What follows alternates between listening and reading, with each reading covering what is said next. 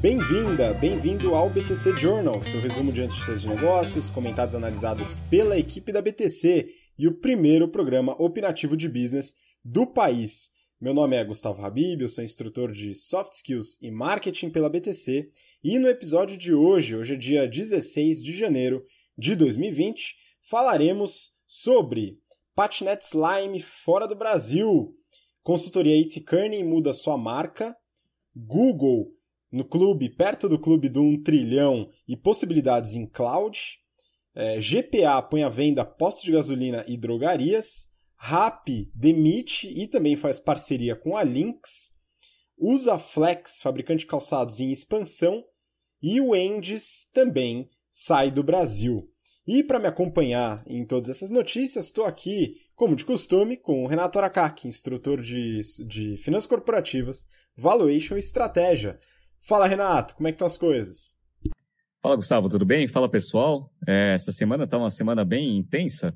Estamos iniciando o nosso curso de férias do GBP. A turma já é forte, já percebi. A gente foi fazer a, a aula inaugural e, e, o curso já está pegando fogo, então, pessoal muito bom.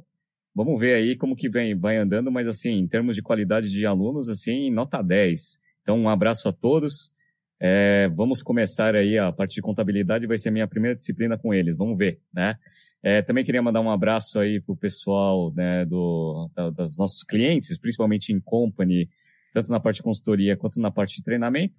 Né? Essa semana também está sendo uma semana intensa para esse segmento em si.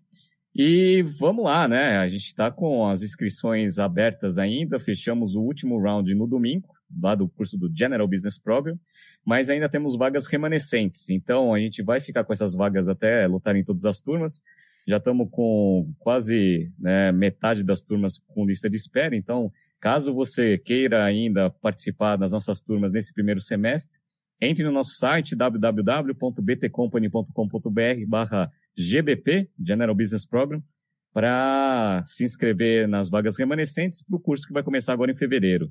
Também temos vagas abertas no nosso curso de finanças, que é o General Finance Program, que é mais focado para quem quer fazer mercado financeiro, trabalhar né, com mercado financeiro. É o mesmo site, barra GFP, General Finance Program. E as, o nosso, o nosso, a nossa única turma de, que ainda está aberta, que é do Excel Plus Business Program, com o nosso curso de modelagem, só com vagas em Campinas, porque a, a turma aqui de São Paulo já está em lista de espera. Então, quem é de Campinas e região, né? Ah, aliás, não, né? O curso começou domingo. Esse aí é já sábado, era, já né? começou. Ah, então já era. Então, galera, espera aí que lá em março a gente abre outras turmas, vão aí, tá? Mas vai ter mais turmas aí é, em breve. Entre no nosso site para saber quando que a gente vai abrir as próximas turmas aí do Excel Plus Business Program, com início previsto ali para março. Tá? E vamos para cima que tem bastante notícia para a gente falar. Pois é, Renato, muita coisa. Vamos acompanhar, tem bastante notícia, algumas derivações aí das notícias. É, Para você que está acompanhando a gente, seja pelo YouTube ou pelo BTCcast, é, segue a gente no Instagram, instabtcompany, e claro, também no YouTube, se inscreve no canal, todo aquele blá blá blá, e no podcast, e se quiser indicar aí para algum colega, amigo, amiga que gostaria de se desenvolver em business de uma forma raiz, como fazemos por aqui. Então vamos começar, né? A primeira notícia eu vou compartilhar na tela para quem vê no YouTube, para quem acompanha no podcast, eu vou falar a fonte e o título, e aí você vai atrás das notícias também. Bom, vamos lá. A primeira é da Isto é Dinheiro, e o título é o seguinte: Operadora de patinetes Lime encerra operação no Brasil. A notícia faz um resumo bem, bem rápido sobre essa finalização da operação, viu, Renato, da Lime no Brasil. E é interessante porque a empresa ficou no Brasil por longuíssimos seis meses. Olha só que maravilha! E aí, como é que está essa competição, Renato, no mercado de patinetes e mobilidade, micromobilidade, né? Olha, eu acho que o caso da, da Lime foi exatamente o mesmo caso que ocorreu com a, a Cabify, na parte de, de car sharing, e também com a Glovo, que também entrou no Brasil, viu que a competição já estava muito difícil e resolveu sair. Eu não acho ruim quando a tomada de decisão é feita, mesmo sendo só com seis meses de operação, porque eu acho que quando você entra num novo mercado, onde a competição já existe, e no caso da Lime, a regulação ainda não está bem estabelecida, ou seja, existe muito risco ainda regulatório, eu acho que a Lime percebeu, fez aquela análise competitiva, viu lá, já tem a Grow, que já é a junção de duas empresas que estão lá tentando sobreviver.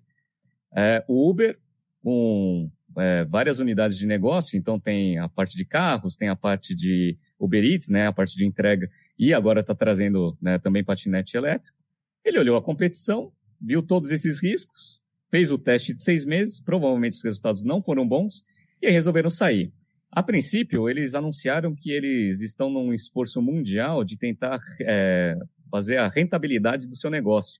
Então, provavelmente eles avaliaram bem os esforços mundiais em termos de expansão, viram que o Brasil está num cenário estratégico muito difícil e resolveram sair. Eu acho ótimo né, quando uma empresa toma uma decisão rápida dessa, do que ficar batendo cabeça, queimando caixa no mercado que ainda está com pouca previsibilidade. Então, acho que, apesar de ter sido muito rápido, eu acho que foi uma decisão provavelmente acertada e agora eles vão focar nos principais mercados. E eles anunciaram que se o mercado melhorar aqui no Brasil, eles vão voltar né, com uma estratégia um pouco mais consolidada, esperando até o mercado se estabilizar em termos de regulação, em termos de competição. Então, mais uma que se foi. Junta aí ela com a Globo e com o Cabify aí, que já teve que se juntar aí para continuar operando no Brasil. Pois é, Renato, é a ida dos que nem chegaram, né? Então não deu nem tempo de testar o mercado, impressionante. Mas é aquilo que a gente já comentou aqui, falando sobre a Uber e falando também sobre a Rap, que a gente vai comentar hoje de novo, que é a necessidade de você é, colocar muita grana em marketing para poder trazer o público para o seu aplicativo, né? Como se fosse mesmo um marketplace como um todo, e aí o público não teria muita opção, né? Facilitaria para ele tomar a decisão de usar aquele aplicativo. Só que a Lime talvez tenha chegado um pouco atrasado, isso complica um pouco o negócio, faz com que o dinheiro tenha que ser mais gasto e talvez a empresa lá fora não estivesse disponível a isso. Né? Enfim, essa é a primeira. Vamos seguir aqui rapidinho. Vou compartilhar essa é do valor econômico e o título é o seguinte: Consultoria A.T. Kearney muda a marca Fundada há 94 anos nos Estados Unidos, companhia agora é Kearney. Pois é, Renato, essa notícia eu fiquei. É, eu achei bastante curioso, porque a IT Kearney contratou uma consultoria, ou seja, a consultoria estratégica IT Kearney contratou uma consultoria chamada Siegel Gale, que é especializada, né? ela tem um foco em branding, tal, marca, desenvolvimento de marca, mas ela contratou uma consultoria para tirar o AT da frente. Né? Tem aí a motivação de despersonalização da marca. Renato, eu não sei a sua visão, mas eu não sei se era necessário contratar uma consultoria para fazer essa mudança, não, hein? Olha, se fosse para tirar só duas letras, deixava com a gente que a gente cobraria bem menos e faria, o resultado seria o mesmo, né? Só, acho que foi a consultoria mais cara por letra retirada do nome, né? Nunca vi um negócio desse. Cara, a It Kearney, eu conto a história na, nas aulas do GBP, de como ela surgiu, foi o Andrew Thomas Kearney, por isso que é o A.T. Kearney, que era um dos sócios da McKinsey. Aí o, o Jameson McKinsey morreu, e aí uma parte ficou A.T. Kearney e a outra parte ficou McKinsey mesmo, e a McKinsey que a gente conhece. Olha, a notícia só tem coisa engraçada, né? Porque um, um dado interessante é que a It Kearney, aparentemente, em 2018, teve uma receita mundial ali acima de um bilhão. É bem impressionante esse número. Aqui no Brasil ela tem uma atuação, mas ela ainda está longe em termos de projetos é, das três maiores, né, que é a McKinsey, bem BCG. E a princípio ela está fazendo esse trabalho de rebranding. Eu particularmente não consigo entender muito bem. Obviamente me falta, me faltam dados aí mais concretos para analisar se existia a primeira necessidade ou não de fazer isso. E se fosse para fazer, se, se era para fazer um negócio tão simples assim, né? É, eu não sei quanto que eles pagaram, mas deve ter sido uma fortuna. Mas enfim, é um reposicionamento aí que eles vão, não, estão fazendo, um esforço mundial. Vamos ver se a Kearney aí, com esse novo branding, quanto que esse negócio vai trazer de mais projetos aí para o negócio, né? Mas com certeza foi a consultoria mais cara por letra retirada do nome. Pois é, Renato, tem um aspecto, a gente fala que são boas práticas você despersonalizar muitas vezes o nome da empresa para permitir a expansão, o crescimento sem vincular a empresa a uma personalidade. De um certo ponto de vista, já estava despersonalizado. É, a maioria das pessoas não faz a menor ideia do que significa o AT na frente do Kearney até pesquisar. E aí, quando pesquisa, eventualmente descobre o nome de uma pessoa que não é a pessoa que vai atendê-la na consultoria. Né? Então, de certa forma, estava até, mas eu entendo o esforço, achei interessante, facilita um pouco a propaganda do nome. Né? Provavelmente teve algum aspecto jurídico, registro de marca, alguma coisa assim que eles tinham, talvez alguma trava, não sei. Mas é, realmente a contratação da consultoria é uma coisa que me surpreendeu. Enfim, é uma excelente consultoria, tem muitos ex-alunos e alunas nossos que trabalham na Etkerney e também alguns que têm muito interesse em trabalhar na consultoria. Né? É uma consultoria que tem diversos projetos, muito, muitos clientes, e é uma excelente opção de carreira para o pessoal, né, Renato? Sem dúvida. Quem é, pensa em entrar em consultoria estratégica, a Kearney agora, não mais a IT Kearney, é obviamente uma consultoria mundialmente conhecida, tem vários projetos, etc. E tem aquele rigor técnico do processo seletivo, então né, ela também agrega bastante valor aí no currículo é, para quem vai trabalhar. Então, assim, ela está num segmento difícil, porque as três maiores estão com, principalmente aqui no Brasil, né, estão com vários projetos, então tem bastante consultor, tem bastante market share, mas, obviamente, ela tem que se, se né, posicionar ali em alguns segmentos, algumas práticas, para conseguir, eventualmente, abocanhar aí projetos de alta margem. Vamos ver, né? Agora, agora que já foi feito todo o trabalho, investimento aí na marca, agora tem que rentabilizar esse negócio. Dado que eles são consultoria estratégica, creio eu que eles já têm um plano para fazer isso. Vamos ver. Pois é, tenho certeza também, certamente esse plano está traçado. Vamos seguir então para a próxima. A próxima notícia é do valor econômico também. E o título é o seguinte: Dona do Google, Alphabet está prestes a entrar no clube do 1 trilhão de dólares. Na sexta-feira, a empresa de buscas na internet ficou a 1% da marca de um tri. É, Renato, essa, essa notícia, falar daquela marca, a gente já comentou quando a Apple atingiu o valor de um trilhão, né? Parece que o pessoal explode champanhe e tal, mas pouquíssima diferença faz isso, para não dizer nenhuma. Mas eu não lembro, ela chegou a passar esse número em algum momento ou ainda está batendo ali? Olha, ela passou por alguns instantes e aí depois ela já caiu. Então, é, é bem especulação de mercado. Apesar da gente já ter analisado o Google aqui no, no BTC Journal, é uma empresa espetacular, uma excelente geradora de caixa. Infelizmente, ainda, né, em termos de dispersão né, e diversificação de receita, ainda está muito concentrada na parte de marketing digital, mas ela vem naquele esforço de tentar, criou lá a Alphabet e foi separando alguns, algumas novas iniciativas. A gente falou também aqui do computador quântico, eles têm uma unidade de negócio que chama Waymo, que é a parte de é, carros autônomos, e tem toda essa parte de cloud também, mas que representa ainda muito pouco da receita. Então, é, é, um negócio que tem ainda bastante perspectiva, eles vêm fazendo bastante esforço em outras unidades. Aparentemente, é, existe a possibilidade deles fazerem um spin-off da Aimo, né, que é da parte de tecnologia em carro autônomo, até porque todas as, as montadoras estão focando nisso. E dizem que essa Waymo é a, a próxima empresa que eles vão fazer um spin-off e abrir capital até para conseguir deixar ela crescer fora ali da, da estrutura do Google. Então, é, é uma empresa boa, mas passou lá um tri e já voltou. Quem está acima de um tri hoje ali nas empresas de tecnologia? A Apple, que é, que é a maior. É, passou a Microsoft, que também está acima de um tri. E a Amazon, que subiu e depois caiu, está abaixo. E o Google também. Mas também está assim, né? 987 bilhões de dólares. Daqui a pouco, com um pouquinho de, de volatilidade, ela volta acima de um triplo. Mas é aquele negócio que você falou. O que, que muda na empresa? Não muda absolutamente nada. Mas enfim, vamos lá. Pois é, né? É aquele número é um trocado de pão aí que a gente só fala de vez em quando. Mas é o seguinte, né? Até para seguir nessa notícia, eu peguei uma, uma outra reportagem, essa do Brasil Journal, vou, vou compartilhar, né? O título é o seguinte: Por que o Google poderia comprar a Salesforce? Né? Então, Pedro Arbex assina aqui a reportagem e fala sobre a possibilidade, né, ou uma especulação do Google, justamente nessa estratégia que você comentou, Renato, de diversificação de receita, crescer a sua relevância no mercado de cloud, que hoje é muito forte né, na Amazon, através do Amazon Web Services. Então, para você que está acompanhando a gente, né, que talvez não, é, não tenha visto o histórico, a gente avalia a Amazon e fala muito sobre o Amazon Web Services, que é o setor mais rentável da Amazon. Né? A Microsoft tem um share alto e a Google bastante baixo. Então, nesse sentido, seria um, uma diversificação interessante. Nessa reportagem, Renato, ele fala sobre a possibilidade né, de fazer isso através de uma aquisição, no caso da Salesforce.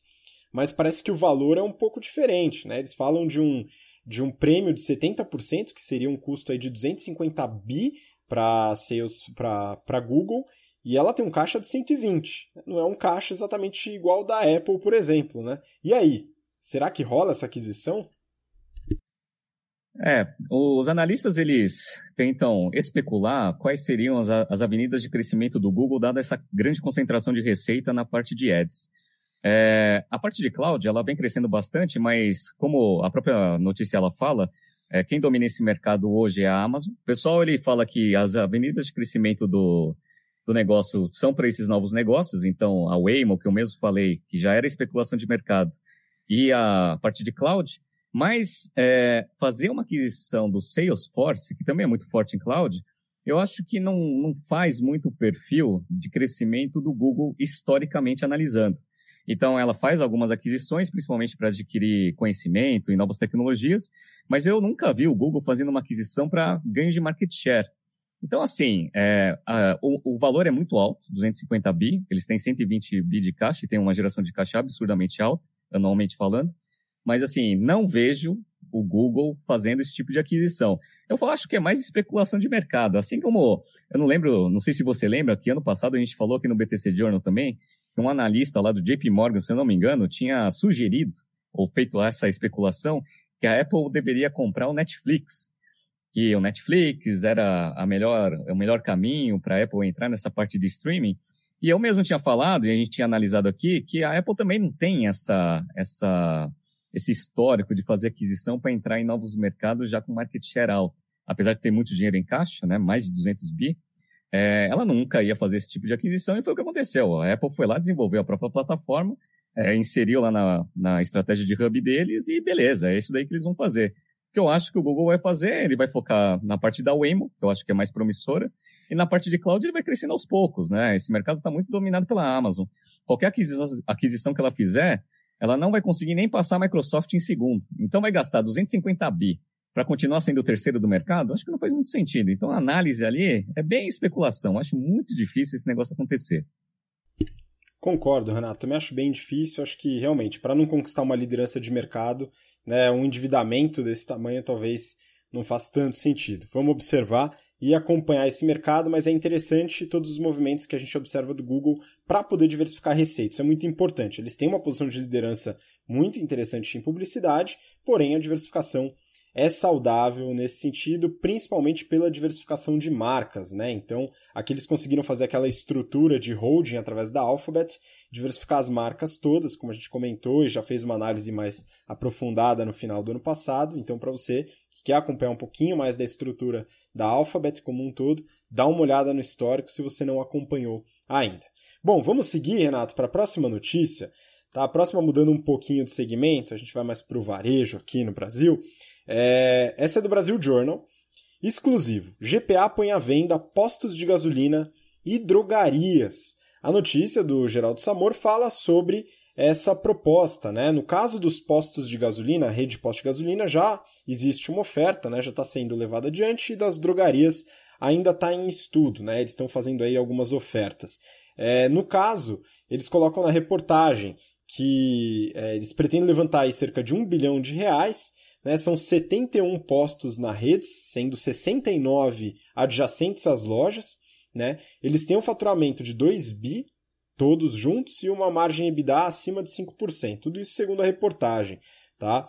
E aí, Renato, a gente tem é, alguns aspectos interessantes nessa reportagem, né? O GPA alega é, essa venda através da, do foco né, no seu core business.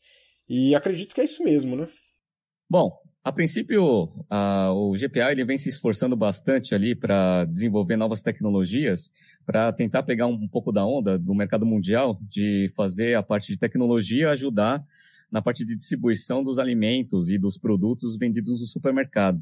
Então, é, o app que ele vem desenvolvendo, as parcerias de entrega rápida aí com essas empresas de tecnologia e de logística, e dentro das próprias lojas eles vêm implementando fast checkout, onde o próprio cliente vai lá com os produtos, ele já vai no caixa sem precisar ter alguém ajudando e já vai embora, até para ganhar uma, bastante eficiência na sua operação. Então, esse foco que ele vem dando e esses investimentos, talvez é, eles tenham que priorizar. Então, eles tinham lá muitos negócios. Então, tem a parte de drogaria, que é um negócio adjacente aí ao negócio principal, e tinha essa parte de posto de gasolina. Essa parte de posto de gasolina, ela, eu acho que ela fazia mais sentido quando existia um grande potencial de crescimento dos hipermercados, onde você precisa de grandes terrenos, e aí até para você conseguir fazer, mas geralmente eles não ficam lá focados nos grandes, no, no, no centro, né? É, os centros comerciais, eles ficam um pouco mais afastados, aí fazia um pouco de sentido para você ir lá e resolver sua vida. Então você vai lá, passa no supermercado, vai naquelas lojas de conveniência, naquele monte de loja, e depois passa no posto de gasolina ali para abastecer o carro.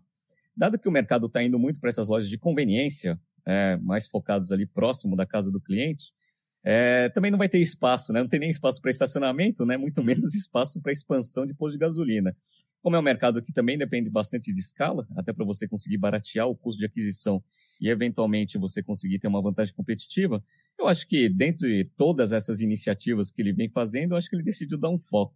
Então, a parte de posto de gasolina já está à venda, já tem banco mandatado e eles estão procurando compradores, acho isso interessante. Agora, a notícia fala também da parte de drogaria. Eu acho que, eventualmente, no mesmo racional também faz sentido, só que eu acho meio estranho que no final do ano passado eles tinham anunciado uma parceria com a Raia Drogazil, até para criar um plano de fidelidade, etc. Então, a princípio, parecia ser um, uma coisa que ia até impulsionar um pouco do mercado, né, da, do segmento de drogarias. É, vamos ver, né? A, a, notícia especula que essa parte da drogaria ainda está em estudo, não tem nem banco mandatado ainda. Vamos ver como vão ser os próximos passos, mas a princípio, pós de gasolina, estrategicamente, para dar foco no principal, no principal negócio deles, eu acho que faz bastante sentido. É, principalmente porque o mercado brasileiro não está fácil, né? Então não dá para você, com essa retração que a gente está, atacar em vários segmentos. Eu acho que precisa um pouco de foco mesmo e vamos ver agora como que o GPA vai se movimentar daqui para frente.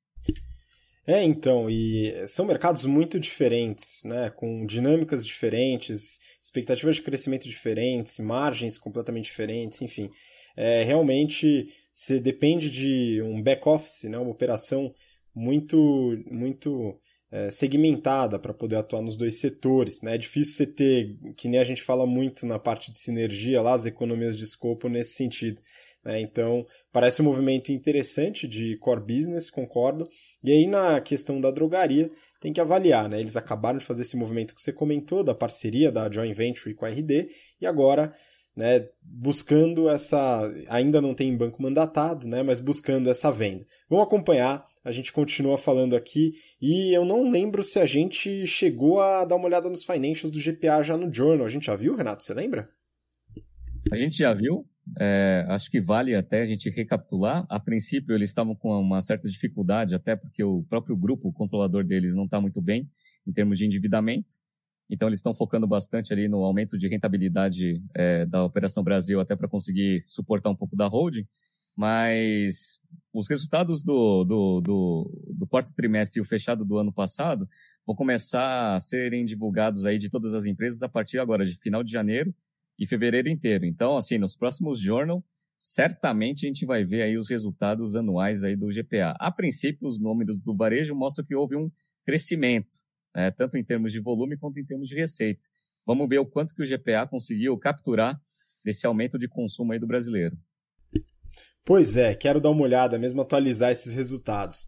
Bom, vamos lá para a próxima notícia. Agora, até né, acho que a gente pode até criar um momento. Isso aqui é o momento guilhotina. E um dia, quem sabe, é, eu aprendo a fazer uma animação aí pro, pro som de guilhotina. Mas vamos lá, voltando para o que interessa. Notícia do Brasil Journal.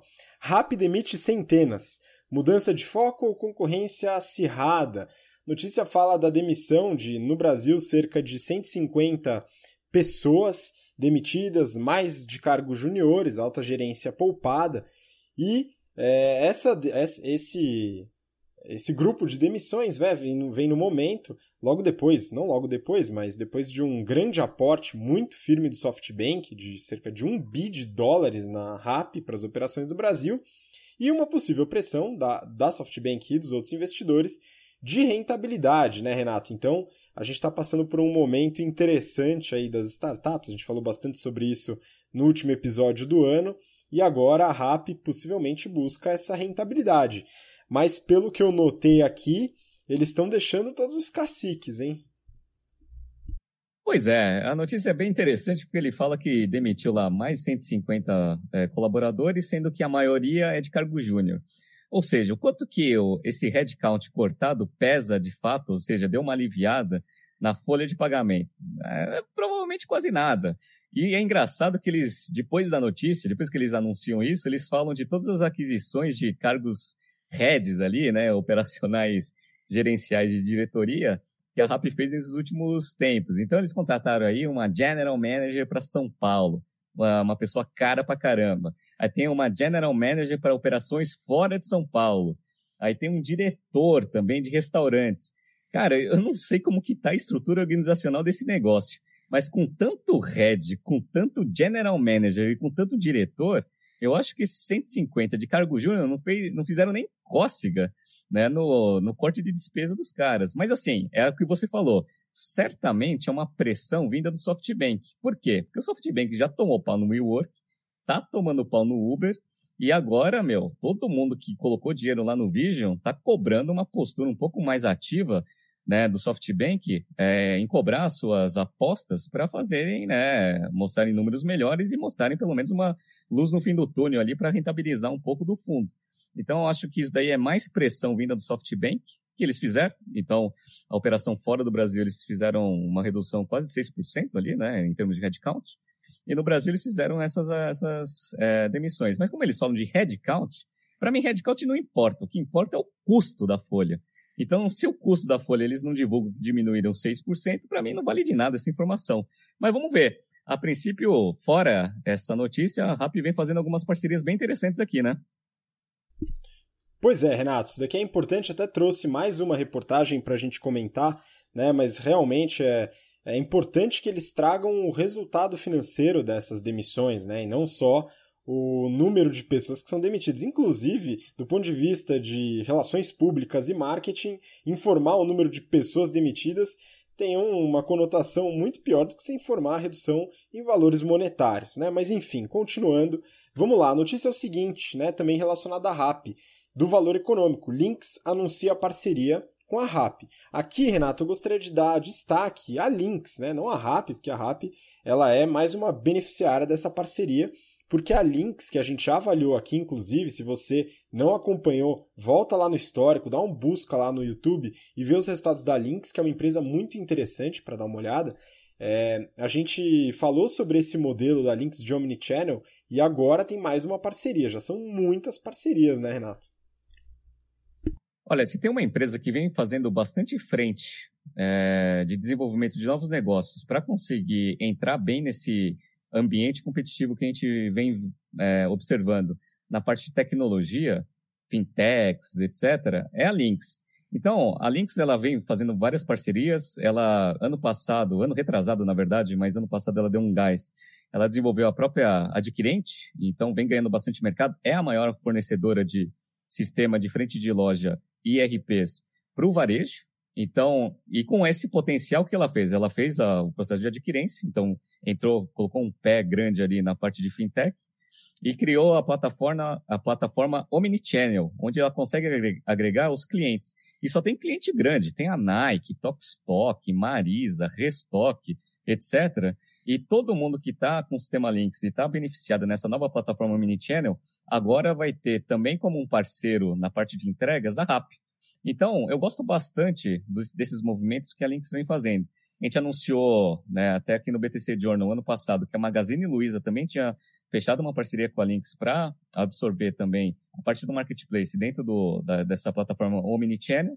Então é bem interessante esses movimentos. Então ela deixa de ser simplesmente uma fornecedora de tecnologia em termos de ERP, está se tornando uma empresa que está bem ali integrada nas estratégias novas aí de mercado, omnichannel, fintechs e em todas as tecnologias e novas iniciativas na parte de entrega mais rápida para o cliente. Então, muito bacana. Vamos ver agora, estabelecido todas essas parcerias, como que isso vai né, se traduzir em resultados financeiros. Como a gente já comentou, agora final de janeiro até final de fevereiro, vai ter a divulgação de vários resultados.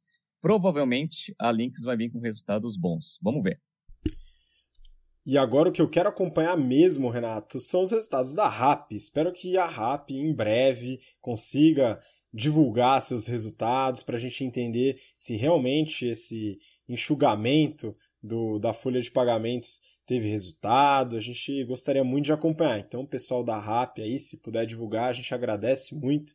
A gente promete pegar leve. Brincadeira, a gente não promete não. Vamos continuar com a próxima notícia, tá? Agora mudando um pouquinho de segmento. Né? Essa daqui é do valor econômico também, e o título é o seguinte: Fabricante de calçados Usaflex planeja a abertura de 113 lojas até 2023. Nesse ano, a companhia prevê uma abertura líquida de 53 lojas, chegando a um total de 280. Né?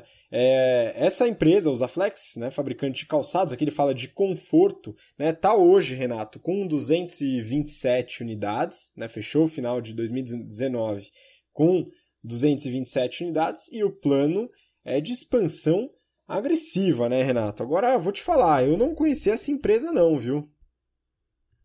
É, é essa Usaflex, ela hoje, ela tem como parceiro ali em Private Equity Axon, e uh, o fundo ele entrou na, na, empresa e fez um bom trabalho. Então, como todo private equity, você faz uma aquisição de uma empresa, tenta valorizar ela para eventualmente fazer uma saída numa precificação muito mais alta do que a entrada, até para você conseguir gerar o upside ali para a rentabilidade do fundo. Então, a Axon ela entrou, ela né, implementou bastante melhoria operacional. A própria notícia fala que eles fizeram uma consolidação na parte de produção de calçados, onde eles diminuíram a quantidade de fábricas mas aumentaram a produtividade né, de sapatos por mês ou por ano fabricados, ou seja, com menos fábrica você consegue produzir mais sapatos do que você produzia antes, isso é bem interessante. Com certeza isso daí tem um resultado na, no, no DRE, principalmente na parte tanto da rentabilidade quanto na geração de caixa. E tendo uma fábrica eficiente, aumentando a produtividade, o que, que eles fazem? Eles têm que aumentar os canais de distribuição. A Usaflex ela usa bastante o método de franquia para conseguir fazer essa expansão dos canais, que é ótimo, que a gente já analisou aqui vários modelos né, nesse sentido, onde você expande os canais sem colocar muito capex, porque quem vai fazer o capex vai ser o franqueado, não a franqueadora, e aí você abre mais é, canais de distribuição sem fazer capex, e, obviamente, você tem mais linhas de receita, tanto na venda de produto quanto em royalties e taxas de franquia e taxas de marketing. Então, é bem interessante a, a notícia e bem interessante também esse movimento. Esse, esse mercado é dominado pela Arezo. A princípio, a gente está vendo aí uma empresa em franco crescimento. Vamos ver. A única coisa que, eu, que tem de ressalva nessa notícia, que eu acho que aí faz sentido, esse nome, né? Usaflex. Eu conheço, obviamente, porque eu atuo no mercado de, de varejo, principalmente moda feminina. Então, e, e, a gente já foi advisor né, de empresas de sapato, então eu conheço bem a marca, etc. A princípio, o sapato ele tem a grande agregação de valor para cliente pela, pelo conforto dele, pela construção, etc. Mas se for para expandir esse negócio, eu acho que aquele, aquela consultoria lá que a It contratou para tirar o AT, eu acho que essa consultoria faz sentido para usar Flex porque essa marca ela não tem um apelo de moda nenhum, né? Então, o nome é meio estranho, né? Eu nunca, não sei se para quem nunca ouviu falar, eu falo assim, usa Flex. Você acha que usa Flex produz o quê, né? Acho que a galera vai falar, né? É, óleo, né? De combustível, sei lá, vai pensar em alguma coisa para o setor automotivo. Eu acho que dar uma mudada de nome, eu acho que faz um pouco de sentido. Ou criar uma outra marca, vamos ver.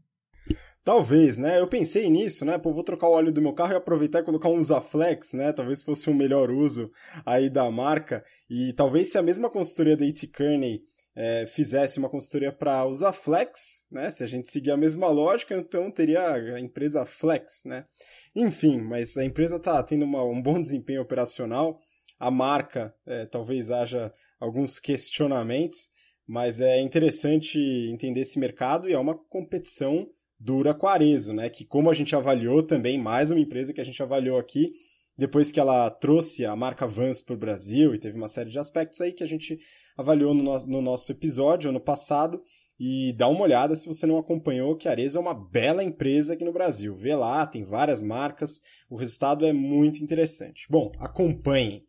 Seguindo, Renato, a gente vai para o último tema do BTC Journal de hoje, que é, que é uma reportagem que eu peguei da Época Negócios.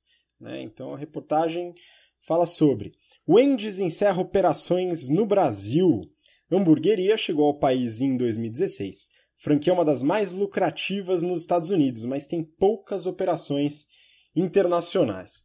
Renato, peguei essa notícia até porque é interessante, né? A gente que é de São Paulo acompanhou a chegada do Wendy's no Brasil. É, o Wendy's a gente conhece, você conhece muito bem, né, nos Estados Unidos, vai para os Estados Unidos com frequência e devido aos seus hábitos de redução de custo, aproveita as promoções do Wendy's que você pode até comentar aqui, fazer um belo jabá, né?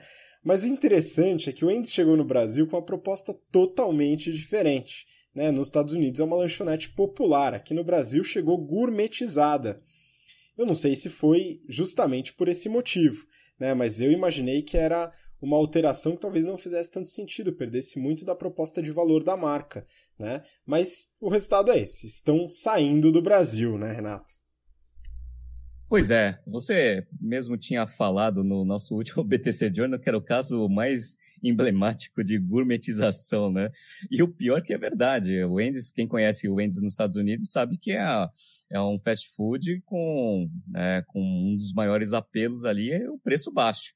Eu mesmo, como você falou, vou muito lá no Wendy's, principalmente quando eu estou sem dinheiro, mas estou precisando de algumas calorias. Então, eu, eu gosto daquela promoção do 444, que eu já falei aqui, que são 4 itens por 4 dólares. É, vira e mexe, eles colocam essa promoção. E lá nos Estados Unidos, eles têm um mercado gigantesco. Então, eles são muito focados lá. A princípio, a estratégia é, global deles não vem dando tanto efeito. E aqui no Brasil, eles entraram num posicionamento muito alto. Então, as lojas muito bonitas, uma precificação bem acima ali de McDonald's e Burger King. Mas eu acho que esse tipo de estratégia de trazer uma marca de fora e deixar ela numa precificação muito mais alta, ela funcionava bem quando não tinha essa digitalização dos meios de comunicação. Hoje em dia, né, até pela popularização um pouco maior ali das viagens internacionais, é, acho que o pessoal já sabe, né? Pô, se eu vou lá para os Estados Unidos, no Wendy's, lá vou pagar 4 dólares em 4 itens, eu não vou chegar aqui no Brasil, pegar o mesmo sanduíche e pagar 30 reais, né? Um sanduíche só, sem contar né, a, promoção. Então, é, é um mercado que está em guerra de preço, como a gente já analisou aqui, o McDonald's e o uh, Burger King vem queimando bastante ali margem para conseguir segurar market share. E aí o Wendy's entrou num posicionamento diferente. Eu não acho que foi tão ruim assim, até para fugir um pouco da guerra de preço, mas é aquele negócio. Se todo mundo já sabe que o negócio, é, a princípio, não tem tanta proposta de valor assim, não vai ser aqui no Brasil que vai funcionar. Né? Vamos deixar aí de, de acreditar que o brasileiro paga qualquer coisa que vem de fora. Né? Agora, acho que esse, esse tipo de estratégia já não cola mais. Várias empresas entraram no Brasil com esse é, intuito, né, lá no passado e deram certo. As últimas que entraram nesse posicionamento, e eu tenho vários casos para falar, tanto na parte de moda quanto na parte de alimento, varejo de forma geral, não deram muito certo. Então, vai com Deus, né? Então, não deu certo, volta lá para os Estados Unidos, mas a princípio você deu uma analisada no Wendy's, né? Eles têm um, um foco ali na, na melhoria operacional no mercado principal deles, não é? Pois é, dei uma olhada, Renato, até para conectar com o assunto da semana passada, que a gente falou sobre a Yum Brands, que é dona do KFC, da Pizza Hut, né, do Taco Bell, e fez a aquisição da The Habit Burger, que é a rede de hamburguerias muito forte na Califórnia, e a gente fala sobre essa aquisição e sobre as duas empresas. Então, se você não acompanhou semana passada, volta, volta o episódio e veja o da semana passada. Né? Eu peguei da Wendy's, até para ter uma noção, né? Eu lembro que a The Habit Burger tinha uma margem muito, muito apertada, coisa de 1% margem líquida. E eu falei, poxa, é realmente apertado, né? Vamos ver se a Wendy's é assim também. A Wendy's é uma das maiores redes de hamburguerias do mundo, uma das maiores franqueadoras também, né? Mas eu peguei alguns dados interessantes aqui do resultado do site Relações com Investidores, né? Um pouquinho do histórico. Ela foi fundada, a rede, em 1969, em Ohio, né? O nome do fundador é Dave Thomas, não tem nada a ver com eles. Né? É, em 76, já tinha 500 restaurantes. Né? Isso, em 80, 2 mil restaurantes. O crescimento foi um absurdo, né? foi estrondoso. É, em 76 também fez o seu IPO. Hoje, hoje são 6.700 restaurantes em torno do mundo, é, sendo 900 apenas fora dos Estados Unidos. Então a operação é muito concentrada nos Estados Unidos e muito forte em franquias, como a gente vai ver. Né? alguns dados que o pessoal divulga no, na apresentação de resultados para os investidores, que eu acho interessante. Pegando os nove meses de 2019, não saiu ainda o resultado anual, é, a receita global, o que, que é a receita global? É a receita tanto da Wendy's empresa como das franquias, né? Então pega as receitas das franquias também. É, foi de 8,2 bi de dólares. Isso se anualiza dá mais de 10 bi, né? A marca como um todo. É, isso foi um. teve um aumento de 8,2 foi 7,9 no mesmo período de 2018. O crescimento de vendas 4,1%. Foi um crescimento maior do que o crescimento do mesmo período do ano passado, que foi do ano retrasado, que foi 2,7%. E um dado interessante que você gosta bastante, Renato, same store sales. Same store sales, né, a venda nas mesmas lojas, então crescimento sem contar a abertura de novas lojas, 2,4%. Isso daqui é melhoria tanto de precificação como novas ofertas, novos produtos aí que a gente vai falar um pouquinho. Né? Esse aumento foi maior do que do período anterior, que foi de 1,1%. Agora falando, a gente falou aqui da receita global, né? mas pegando a empresa, Renato, que é a empresa é, que tem as lojas próprias e aí as outras receitas né, nos nove meses, faturou 1,28 bi de dólares. Aí eu peguei a segmentação dessa receita, que tem lá no, no detalhado do resultado. 530 milhões vem dos restaurantes próprios. 320 milhões vem de royalties e taxa de franquia. Então é um volume muito alto, né? Você pensa que eles não têm praticamente trabalho nenhum para ter essa receita, né? Tem a marca, tal, claro, tem, enfim, alguns custos aí relacionados, mas a operação é toda pelo franqueado e o capex também pelo franqueado, né? Então é uma receita muito relevante. É, de aluguel para franquia, 177 milhões. É aluguel, é aquele modelo do McDonald's, né, Renato? Como ele cresceu, você lembra do filme lá? Pois é, é o filme, o The Founder em inglês, né? Acho que se vocês entrarem no Netflix aí deve ter lá. Ele é fome de poder em português. É, fome de poder. É, a grande virada do McDonald's foi quando eles começaram a focar ali na aquisição né, dos terrenos, que era o que tinha valor para você conseguir é, alavancar o negócio, para você conseguir expandir. Então, obviamente, você ganha dinheiro tanto com core business, que é a parte de alimento, royalties, etc., com o modelo de franquia, quanto na parte de aluguel, porque ele que detém o real estate. Muito interessante, né? Pois é, isso daí foi eternizado aí pelo McDonald's, né? Um modelo interessante. É, e tem mais uma parte, uma receita interessante no caso da Wendy's, que são 254 milhões em propaganda. E essa propaganda também proveniente dos franqueados, né? Então, como você tem muitos pontos de venda, muito lugar onde o Wendy's aparece, eles conseguem faturar bastante com, com ads também. Né? Ads não é só nas redes sociais para o pessoal mais jovem, aí também funciona bastante no meio físico. Então vamos lá, né? pegando o resultado operacional. Então, receita líquida 1,28 bi, um aumento de 7,5% em relação ao mesmo período do ano anterior. Estamos pegando aqui os nove meses de 2019, lembrando. Lucro operacional, 226 milhões. Né? Teve um aumento de 10,7%, então teve uma melhoria operacional interessante. E uma margem operacional de 17,6%. O EBITDA, eles colocaram o EBITDA ajustado aqui de 330 milhões. E o lucro líquido 110 milhões. Né? Esse lucro líquido é interessante, Renato, porque no mesmo período de 2018, eles tiveram um lucro líquido de mais de 400 milhões. Teve uma queda de 75%. E aí, quando a gente vê essa queda, né, muita gente se desespera e tal, mas deve ter alguma explicação. A gente já falou aqui sobre algumas variações de lucro líquido em relação ao lucro operacional, acho que você vai lembrar. Né? Quais são algumas causas aí que a gente pontuou aqui no, no Journal, hein, Renato? Bom, na verdade, a gente fala bastante que a parte contábil ela precisa ser analisada antes de você analisar o número em si. Então você fala assim, ó, lucro líquido caiu, subiu. É, lucro líquido em si, ele tem vários ajustes ali que podem ser feitos, tanto de receitas e despesas não operacionais, que acontece, e às vezes são só ajustes. Tem também, a que a gente fala bastante aqui, que eu fico puto com as notícias, que é o famoso diferimento do imposto de renda, que nada mais é que um ajuste contábil, e que aumenta ou diminui eventualmente o, o lucro líquido. Então, é por isso que muita gente gosta de analisar EBITDA, gosta de analisar o lucro operacional e a gente também. Então, é, tem uma explicação operacional aí que não tem a ver com a parte de franquia nem com a parte de venda de sanduíche. E isso daí deve ter influenciado bastante aí o lucro líquido, mas que na parte de geração de caixa operacional não mudou quase nada, né?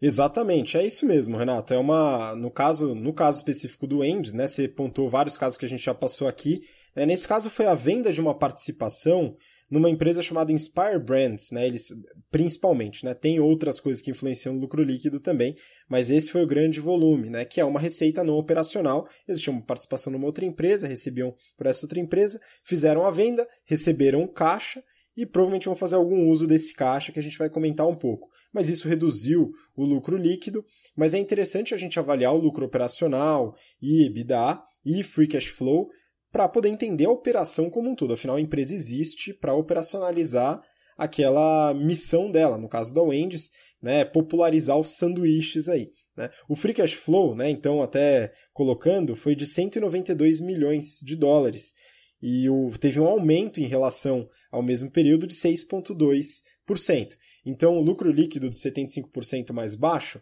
né, ele indica pouco, talvez, operacionalmente para a empresa.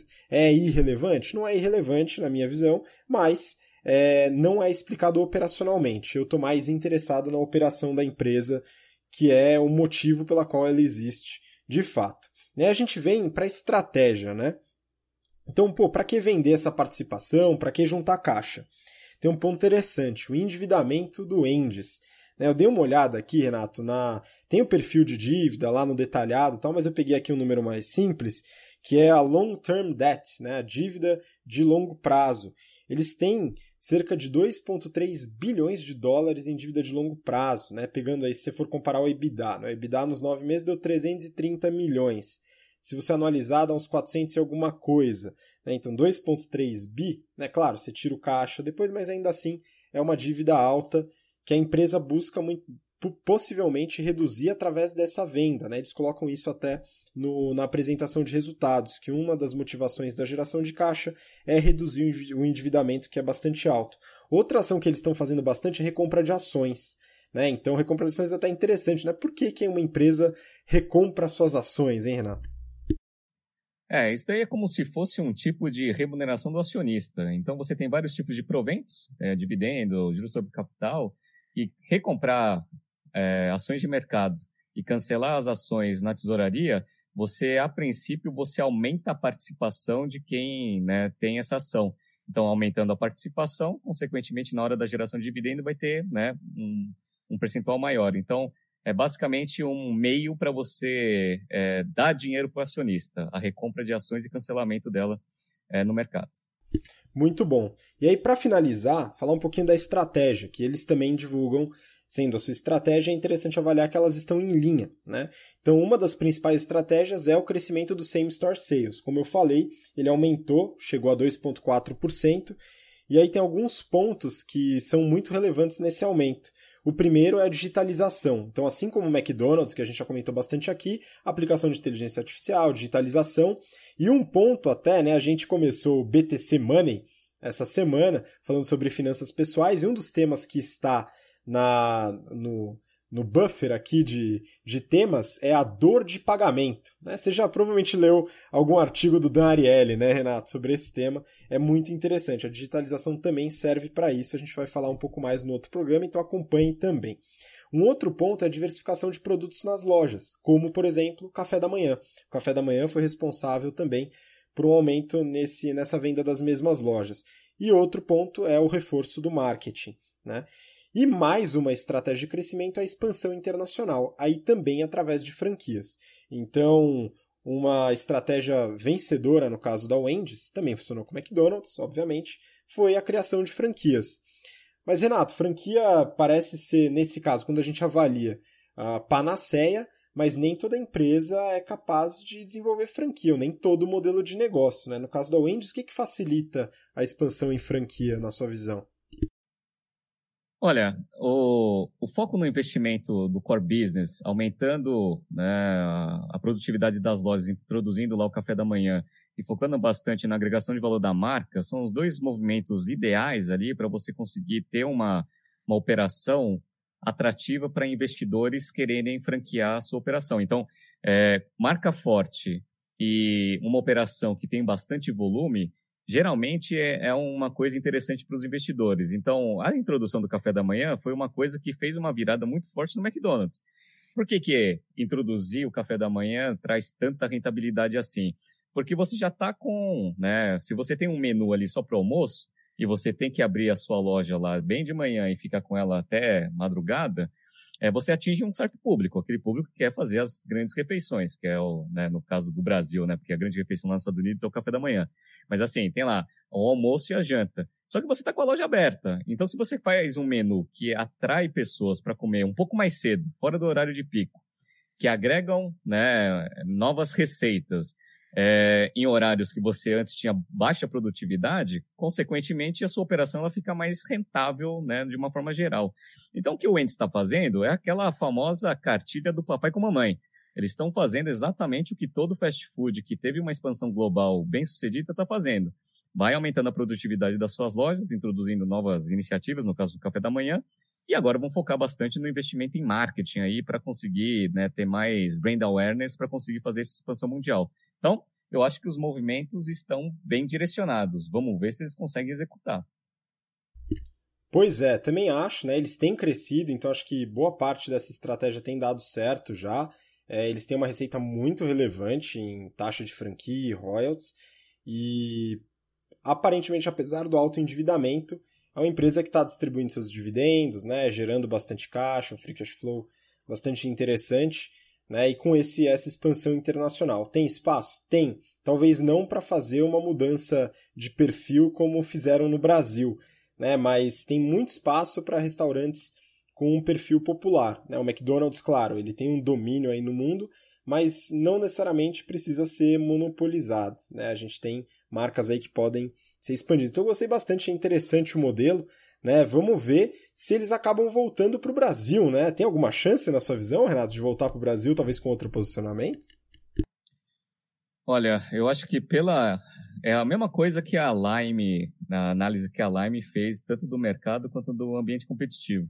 Eu acho que para o Brasil, para você conseguir ir bem, você precisa ter um bom operador, assim como o KFC, assim como o Taco Bell, etc., usaram lá bastante a expertise e o caixa ali do Carlos Wieser, fazendo toda essa participação e agora juntando ali com a International Milk Company, né, IMC, é, você precisa ter um bom operador no Brasil e você precisa já nascer com um caixa minimamente reforçado para já nascer com um pouco de escala.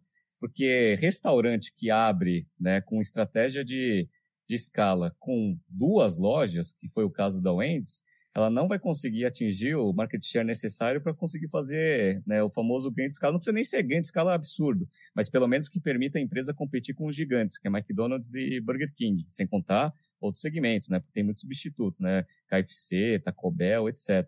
Então, assim, eu acho que se tiver um bom operador, que pode ser até eventualmente a IMC, eu acho que tem chance sim da, da, da Wendy's voltar para o Brasil.